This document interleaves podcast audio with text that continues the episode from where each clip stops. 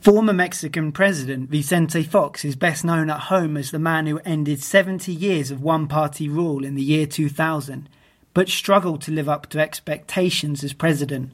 Fox has since reinvented himself for an international audience as Donald Trump's most vocal critic, lambasting him with expletives on Twitter and slamming his planned border wall. My name is Stephen Woodman. And I'm Duncan Tucker. You're listening to Viva Mexico, a podcast from Guadalajara offering news and views on Mexico in the age of Trump. This month, we'll be airing an extended interview with former President Fox, and we'll be discussing the revealing transcripts that have just been leaked of a phone call between Donald Trump and Mexican President Enrique Peña Nieto. Here is former President Vicente Fox. Well, I decided to play a role of a shadow in front of uh, Senor Trump because of a couple of reasons. Uh, number one, I was deeply offended when he spoke so badly about Mexicans, Mexico, and Mexicans in United States. I think he was extremely aggressive. I think we don't deserve what he said about Mexicans, that they're rapists, that they're criminals. So that's enough reason for me to be in front of him and tell him that he's wrong. Number two, when he expressed the idea of building a wall, a great wall between United States and Mexico. It's his privilege, it's his right to build whatever wall he wants, as high and beautiful as he wants it. Only he has to understand that U.S. taxpayers are going to pay for that wall and that we in Mexico will never pay for that fucking wall. That has to be very clear to him. Many Mexicans feel that President Enrique Peña Nieto has been too weak in his response to Trump. Do you feel that he's been strong enough answering back? Well, the first uh, contact when President Peña invited Senor Trump to visit Mexico before he was president, we all think and thought it was a great historical mistake. And what do I mean by a mistake? What I mean is that Trump was doing badly on the electoral campaign. He did not show any presidential abilities or any statesmanship capacities. So by coming to Mexico, he took advantage to rebuild his position in front of U.S. audiences. And when he came back to United States, then he had the label of uh, being more presidential. So maybe that historical mistake made Trump become president of United States. And a question more regarding your own presidency. When you were elected president in the year 2000, many people celebrated it as the end of the PRI and the beginning of a new age of democracy. Do you, do you have any regret when the PRI returned to power in 2012? Well, democracy is democracy, and uh, part of democracy is alternation in power. And this happens everywhere in the world one party wins, one party loses. So that's what democracy is all about. But uh, I don't regret that PRI came back in the person or the leadership of Enrique Peña Nieto. I had an agreement with him. I even backed him up against the candidate of my own party. And I did it because he committed personally with me that he will uh, move with three profound reforms for Mexico the education reform, the fiscal reform or tax reform, and the energy reform. All three of them were complied by Peña Nieto. Unfortunately, later on, his government is not doing so well because Mexico still has two cancer tumors that are growing and growing. One is corruption, and second is violence, crime, and drugs. And that's the big challenge that Mexico has and Mexico and Peña Nieto should face. You recently said that you would personally make sure that the left wing candidate, Andres Manuel Lopez Obrador, doesn't become the next president. Will you respect the result of the election if he does win? Okay, number one, he will not win because in Latin America we have such an awful, sad, terrible experiences with uh, messianic leaders, with false prophets, like we have today with Castro in Cuba, that we have with Hugo Chavez and Maduro in Venezuela. Uh, they have destroyed not only the economy, but the nation. So that's not what we want for Mexico. And that's why I'm going to do whatever is on my side to avoid Andres Manuel Lopez Obrador, the populist, the demagogue, the false prophet uh, in Mexico. I don't think that any Mexican wants to be like Venezuela is today. In 2006, the US ambassador to Mexico said that he didn't think that Andres Manuel Lopez Obrador had much in common with someone like Hugo Chavez. Do you think they were wrong, the US, in 2006? Well, uh, when you see a rabbit ears, when you see the figure of a rabbit, you have to be sure that it's a rabbit. And this same thing applies to a wolf I know in his genius because we suffered from demagogues all along the 20th century in Latin America. We suffered from dictators. We suffered from messianic leaders. We suffered from authoritarian governments.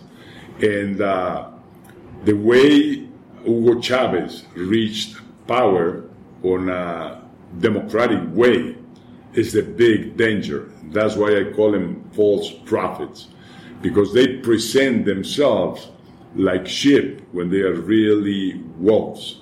And the only thing they want is access to power, and then they become dictators. This is the genius, this is the picture I see when I see Lopez Obrador. That's not for Mexico. So, Duncan, what did you think about the fact that former President Vicente Fox mentioned this pact with the current president, Enrique Peña Nieto? I was quite surprised at how openly he, he spoke about it. I think there'd been some suggestion that he, he'd favoured the, the PRI in the last election against his, his former party or his own party, the, the PAN. But I'd never heard him speak so so openly about actually having a, a formal pact with the, the PRI candidate to, to defeat his own party's candidate. I thought that was uh, quite uh, quite surprising. Duncan, did you enjoy our visit to Centro Fox? Yeah, it was quite interesting to go there to his presidential library, which is I think the only the only one in Mexico. You can see uh, some of the uh, supposed influences or people that he's inspired by. He's got a lot of uh, posters of people like uh, Gandhi and Martin Luther King and Nelson Mandela and politicians that you wouldn't necessarily associate with a, a more conservative uh, leader like like Vicente Fox. And he's clearly the big figure in the town, the big wig. It's felt a bit like going to visit someone, a lord in their castle, didn't you think? Yeah, it's quite a small little village around. It's kind of dominated by his his uh, his ranch and his hotel and everything that he's got there. And what did you make of his comments about the, the veteran leftist politician Andres Manuel Lopez Obrador? Well, he's definitely very focused on Lopez Obrador. And it's pretty inconsistent that he defends the return of the PRI party on because of democracy on democratic grounds. But then he also says that he'll do everything in his power to stop Lopez Obrador becoming president. Yeah that kind of goes against the whole idea of democracy that whoever wins the most uh, votes becomes president rather than just having a former president blocking someone else's pathway to power doesn't it so Fox has been given a new lease of life in the media with Donald Trump's rise to power, and he's become kind of the most vocal critic or troll of Trump. Yeah, I think if, at least if nothing else good comes of Trump's presidency, which it probably won't, at least it's given Fox a new sense of purpose in life. But um, I don't think Mexicans take him too seriously. He's been doing a lot of interviews recently, but I think they kind of a lot of people kind of see him as almost like Mexico's drunk uncle, not like a, a really hmm. serious uh, former politician. And you've been browsing through some of Vicente Fox's most memorable tweets. What did you find? Um, yeah, I've got a few of my favourites here. Um, one was from last year, his wife's birthday, they were throwing a party, and I, th- I, think he might have had a few tequilas at this point by the time he tweeted these out. But um, the first one was he, he posted a picture of the birthday cake, and he said, Trump, this is love. This is great moments. This is sharing that you don't know about. You are missing everything. He followed that up with, uh, You know, Trump, we don't like you. We're proud to share the party with mostly Americans that love Mexico. Then he posted a picture of his wife, uh, Martha, and he said, This is beautiful Martha, my love. It's birthday. what do you know about love? or you just know about hating? How sad. So he's become a romantic troll on Twitter. Yeah, definitely. And um, this is another one of my favourites that came just after Trump got elected. It was hashtag Trump, what a team. Nepotism, misogyny, haters, short mind, short fuse. The nightmare is on. Uncertainty is the name of the game. And then uh, there's another one that came out about a week or two ago, I think, was Hey Trump, I'm watching this really bad reality TV show with low ratings called Survivor White House. I can't change the channel. Sad. So I think if Trump is impeached, it would be a good idea for the two to have a mm, charity boxing match. That could be a huge money spinner, couldn't it? Probably better than Mayweather and McGregor. I think it would be uh, just as entertaining, at least. And I'd put my money on Fox. Here's part two of our interview with Vicente Fox. You've been a big advocate of the rights of Venezuelan people in the face of government oppression. They are very different situations, but crime and corruption in Mexico is worsening. Doesn't this country need more high profile leaders to speak up on behalf of the Mexican people? Okay, the comparison is not valid. Venezuela is one thing, Mexico is a different thing. And uh, yes, we do have a big problem in Mexico with corruption and with violence. And we have to work on it. I hope the next president of Mexico, the next leader, and the whole of Mexico, we will give the mother of all battles against these two evils, these two cancers. And now the examples are around. In the case of drug and violence, the answer is legalization of drugs. All drugs, that's my position. With that, I think we take away the money from the cartels and we can defeat them much easier. Number two, I think it's worthwhile to try to sit down with them and negotiate. I'm sure they don't want to be killing each other forever. I'm sure what they're looking for is business. And everything can be arranged sitting on a negotiating table. Since leaving office, you've spoken about this, the legalization of all drugs, and there's growing sympathy, this idea around the world. But why weren't you able to take steps towards that kind of change during your presidency?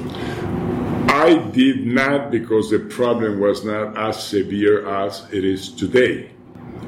We should recall that back in 2006, Mexico reached its best its very best rate or indicator about crime in its whole history. 2006 was a paradigmatic year in that sense, and uh, we were on the statistics on nine crimes per each 100,000 inhabitants. For the people that is listening, any nation that is under 10 crimes for every 100,000 inhabitants is in good shape. It's secure. Anything above 10, it begins to be, to get complicated. And if you get to where it happened to get when President Calderon made the big mistake, the historical mistake of bringing in the army to lead the battle against cartels. The, this indicator went up to 28 crimes per each 100 inhabitants. So it tripled in just one year. And it's been there up until now. Hundreds of thousands of kids have died on the streets. So this has to be stopped. And as I mentioned before, it can be done with the right strategy. There's been a lot of controversy in Mexico over the size of the pensions that former presidents receive. Is it fair that a former president who should have more opportunities to make money than the average Mexican worker should have a pension? I don't know of any nation that doesn't have a similar program for former presidents. Most every single nation has that. I think it's a very wise idea. In the case of extended corruptions like we have in Latin America, I think it's very wise to have this pension plan, this compensation to former presidents. I think if you can ensure a former president that the rest of his life he would have a decent income and that the rest of the life he would have uh, French benefits like uh, Medicare insurance, uh, I think he will behave much more honestly than when you don't have that. Won't many Mexicans feel disappointed that they have to pay a president to make sure that corruption is limited? Is Lopez Obrador the one who is arguing that? Mexican people is generous. Mexican people doesn't mind. It's just uh, this messiahs, this false prophet, Lopez Obrador.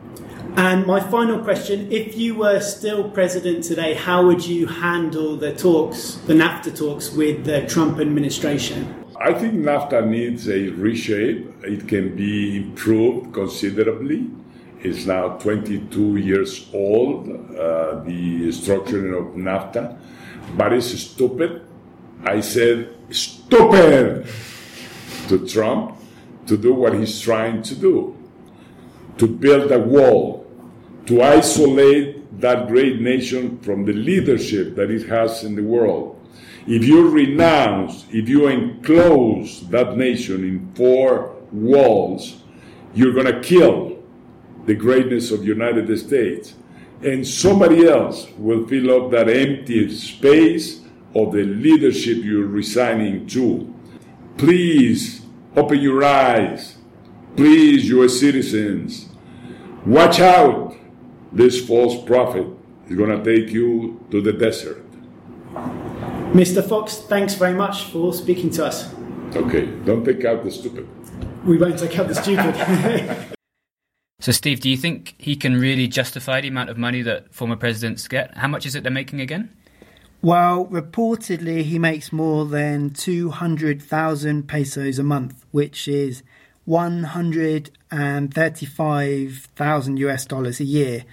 That may not sound like much, but it comes with a range of benefits, uh, including staff, security, transport, and it's actually 80 times the minimum wage in Mexico. Yeah, so compared to how the average person lives, that's an absolute fortune, isn't it? Yes, it is. And his main defense was the corruption defense, the the idea that that's necessary to avoid corruption. Um, to be honest, I wasn't completely convinced by his argument on on that because it would be far preferable if the law was they were able to kind of enact laws to prevent corruption rather than have to pay off presidents to make sure that they're honest. Then the honesty is kind of the bare minimum you'd expect from a president. Yeah, and by that logic, you'd also have to pay off anyone with any degree of responsibility. That you'd have to pay police and judges just on the hope that they then won't be corrupt. I don't think it's really a, a viable idea. And presidents also have much more opportunity to make money than your typical Mexican citizen. Yeah, they can give speeches that they earn pretty well for. I mean, Fox has got his businesses. I don't think he really needs to be taking taxpayers' money at this point in his life. So, Steve, what do you feel about the way Fox has kind of reinvented himself and his new kind of celebrity status at the moment? Well, I think he's open to charges of attention seeking with his Twitter activity and his catchphrases. But to be fair to him, I think it's good that he's open to media he's willing to put forward his viewpoint and defend it. Whereas, for example, Peña Nieto is probably already planning his leaving do and has booked his flights to Miami. The Mexican president spends a lot of time hiding away and he's not really available. Yeah, and I don't think I've ever even seen him give a press conference where the reporters are actually allowed to ask questions. And former President Felipe Calderon is not much better. We're still living the consequences of his presidency, and he's not made many public appearances where he defends the position that he took on the drug war by sending in troops and using the army. We found out in the UK and the US what happens when you're a politician and you want everything stage managed. So, in that sense, it's very good that Fox is willing to engage and defend his positions. Yeah, it probably makes him a bit more uh, relatable. I think people are kind of fed up with these robot politicians like like Theresa May or, or Hillary Clinton, and then that's part of what helped Trump win as well. I think he was. I mean, he's he came across differently, and he he appealed. He made more of a connection with his, uh, supporters. This week, we're given a major insight into Mexico and US relations with a leaked transcript of a phone call between President Donald Trump and President Peña Nieto. How did Peña Nieto come across in the transcript? Well, at first, you kind of get the sense that Trump and him have a kind of boss employee relationship because Trump calls him Enrique and Peña Nieto calls Trump Mr. President. But I think Peña Nieto, he's come, he's had a lot of criticism, including on this program, and much of it, the majority of it, I think, is well, well deserved. But in this case, I think he actually does okay. If you look, if you read the transcript, he stays relatively firm and polite. He doesn't really budge on his stance on Mexico not paying for the wall, and he brings up some issues like the fact that a lot of the drug-related violence in Mexico is fueled by the guns and the money coming south, or coming from the north moving south across the border from the US to, to Mexico. So I think he actually did reasonably well, I thought, especially compared to their meeting last August when he invited Trump to visit him in Mexico. And that time I think he was really, he came across as really timid and it was basically a public relations disaster. Whereas this time I don't think he comes across too badly. What were some of the highlights from the transcripts? Well, the, the main thing I think was that Trump basically admits that Mexico won't pay for the wall but he tells Peña Nieto that he can't keep saying in public that Mexico won't pay for the wall. He says they'll, they'll figure something out in terms of paying for it, but he says, you can't talk about this in public because it's hurting me politically. And it's kind of funny to, to see him so talking about that so blatantly after going on and on and on about how Mexico is going to pay for the wall. He also offers to send troops south of the border to help the Mexican government deal with the, the bad hombres, which is something that had been leaked uh, a few months ago, but at the time the White House denied it, and now we've seen that that was actually true. But I think the, the funniest aspect of it for me was there's a kind of bromance going on between Trump and Peña Nieto. Trump tells Peña Nieto that he speaks better English than he does, and at one point Peña Nieto speaks of friendship and having constructive relationships, and Trump says, your words are so beautiful. Those are beautiful words, and I do not think that I can speak that beautifully. And then he even says, It's you and I against the world, Enrique. Do not forget. If I didn't know better, I would say that sounds like the ramblings of a broken sociopath. and then finally, he also said, uh, I want you to be so popular that your people will call for a constitutional amendment in Mexico so that you can run again for another six years. Now, in Mexico, the president's limited to one term of six years. I don't think there's much chance of him being so popular that people are going to call for that to, to be changed, given that his approval ratings are hovering between about 12 and 20%. Trump's very proud of his ability as a charmer, isn't he? Yeah, I think he sees himself as a very smooth talker, doesn't he? But um, I'm not sure whether anyone else shares that assessment. You've been listening to Viva Mexico, a podcast from Guadalajara bringing you news and views on Mexico and the age of Trump. If you enjoyed this episode, please subscribe to our pages on iTunes and SoundCloud. You can also check out our YouTube channel to watch the full video of our interview with Vicente Fox. And if you have any comments or questions, you can message us on Twitter at VivaMex Podcast.